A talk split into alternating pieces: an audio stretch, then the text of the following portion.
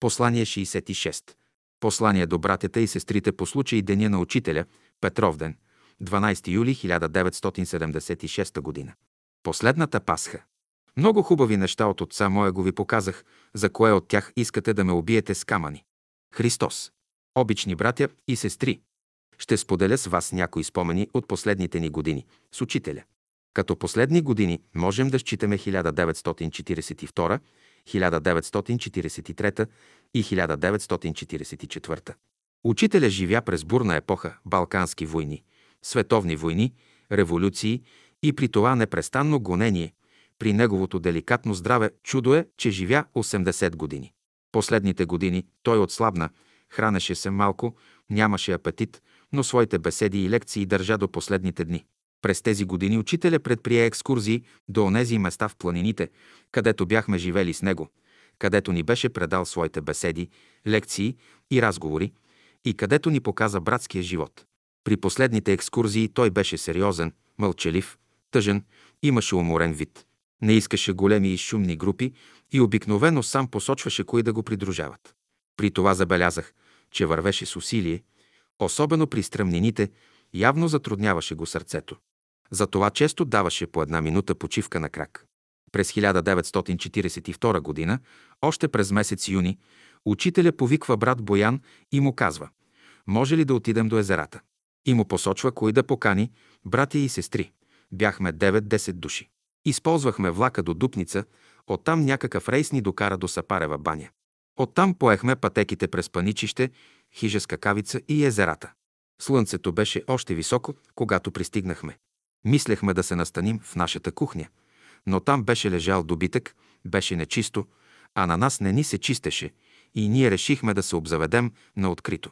Избрахме една полянка между клековете, опънахме на Учителя палатка, а на нас едно платно наведено и отпред накладохме огъня.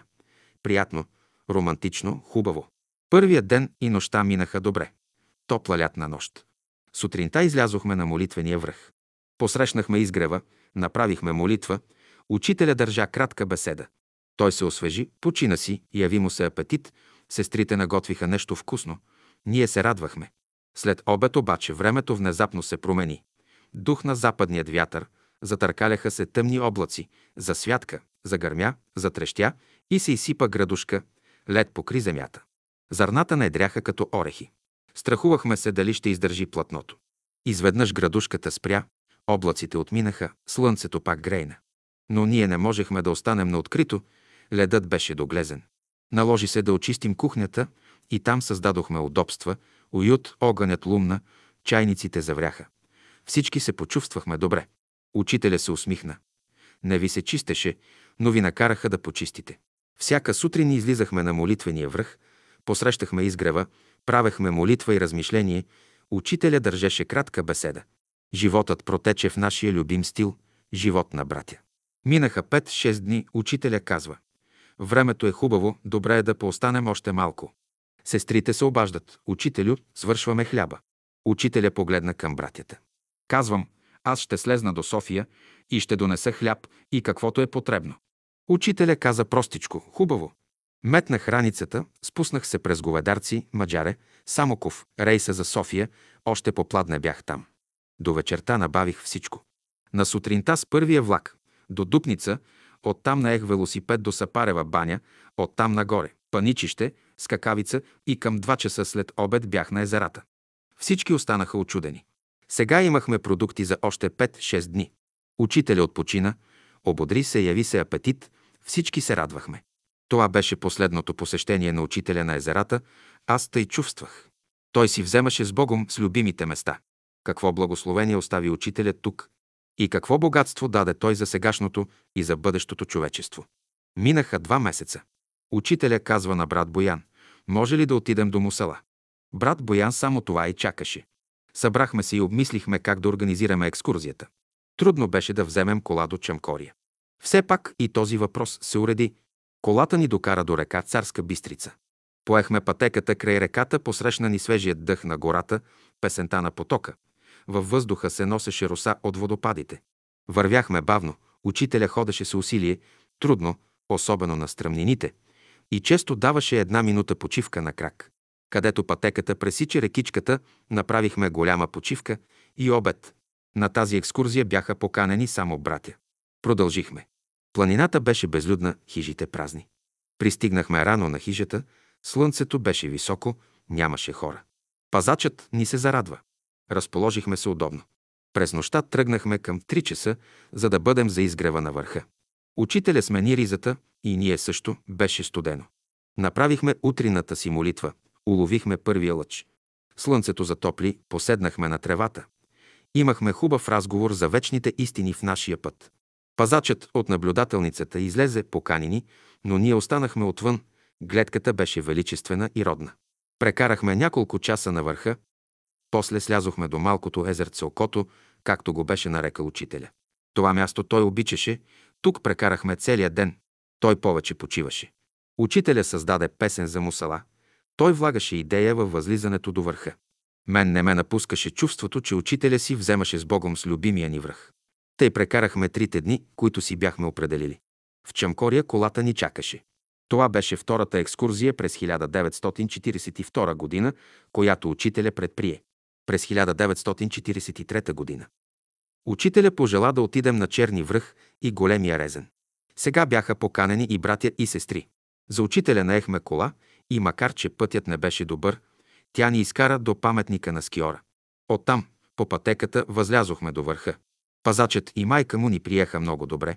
Отстъпиха стаята си на учителя, грижеха се за всичко. Всяка сутрин излизахме на една хубава поляна между Черни връх и Големия резен. Това е най-хубавото място на Витоша, казваше учителя. Тук посрещахме изгрева, правехме първите 6 упражнения, разговаряхме, учителя държеше кратка беседа, но повече си почиваше. За обед се връщахме на наблюдателницата. Прекарахме на Черни връх 3-4 дни, след това слязохме на хижа Алеко. Там имаше само един пазач. Заехме хижата от София, дойдоха още братя и сестри. Групата се увеличи. Удивително каква хармония се създаде. Тя се изрази и в песните, рядко сме пели тъй хубаво. Учителя беше доволен. И самата обстановка беше приятна. Печката бумти. Чувствахме се около учителя като едно семейство. Учителя пожела да останем още няколко дни. Сестрите казват: нямаме хляб, да изпратим някой брат да донесе. И поглеждат към мен. Учителя казва: няма да пращаме, хлябът сам ще дойде. След 1-2 часа идва от наблюдателницата на върха Гошо и носи 2 големи хляба. Майка му, баба Мария, ги омесила и изпекла на върха за учителя.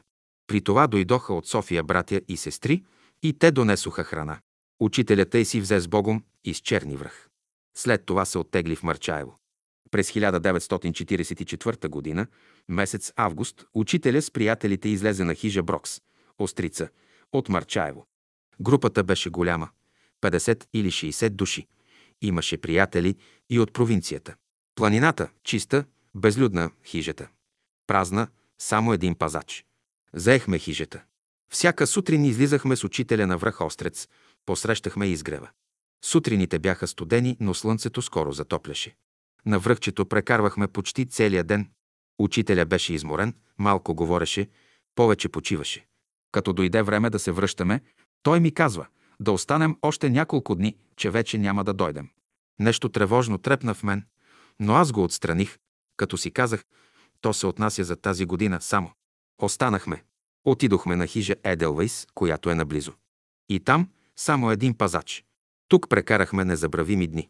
Сутрин излизахме на голяма поляна сред горите. Треви, цветя, въздух с дъх на бор. Учителя държеше беседа, хранехме се заедно. Бяха съборни дни. Такова хубаво духовно присъствие имаше. Това бяха последните съборни дни. Но виждаше се колко изморен беше учителя. Той чувстваше, че пътят е вече извървян, работата му завършена, идат други условия, други хора, друго време. Но нивата е посята, словото е дадено, и то чака своето време. Богомилите имаха един обет – словото на живота пазим. Така учителя завърши своето прощаване с нашите любими планини. Веднъж на изгрева той каза: за вашия личен живот един косъм от брадата си не давам, но за делото всичко е приготвено. Учителя си замина на 27 декември 1944 година, сряда в 6 часа сутринта, заобиколен от своите ученици. Между тях имаше и лекари, те се грижеха и искаха да определят от какво боледува учителя. Бяха склонни да приемат, че е пневмония. Аз повиках един специалист, доктор Тодоров, лекар на финансовите служители. Учителя се остави да го прегледа, което той направи грижливо, внимателно, и като свърши, обърна се към нашите лекари и каза: «Аз не зная какво мислят колегите, но господин Дънов страда от сърце». Това ние, които придружавахме учителя на екскурзиите, знаехме. Не мога да си обясня защо нашите академици, философи, в своето издание «История на философската мисъл в България», в трети том, пръснаха тази злонамерена и тенденциозна лъжа, при това вносна, донесена отвън, за заминаването на учителя. Те са философи, но учението не разбират, не са ученици. Ще дойдат в бъдеще други хора, с други разбирания, те ще отдадат правото на учителя, ще оценят неговото дело, което е дело Божие. София, юли 1976 г., брат Борис.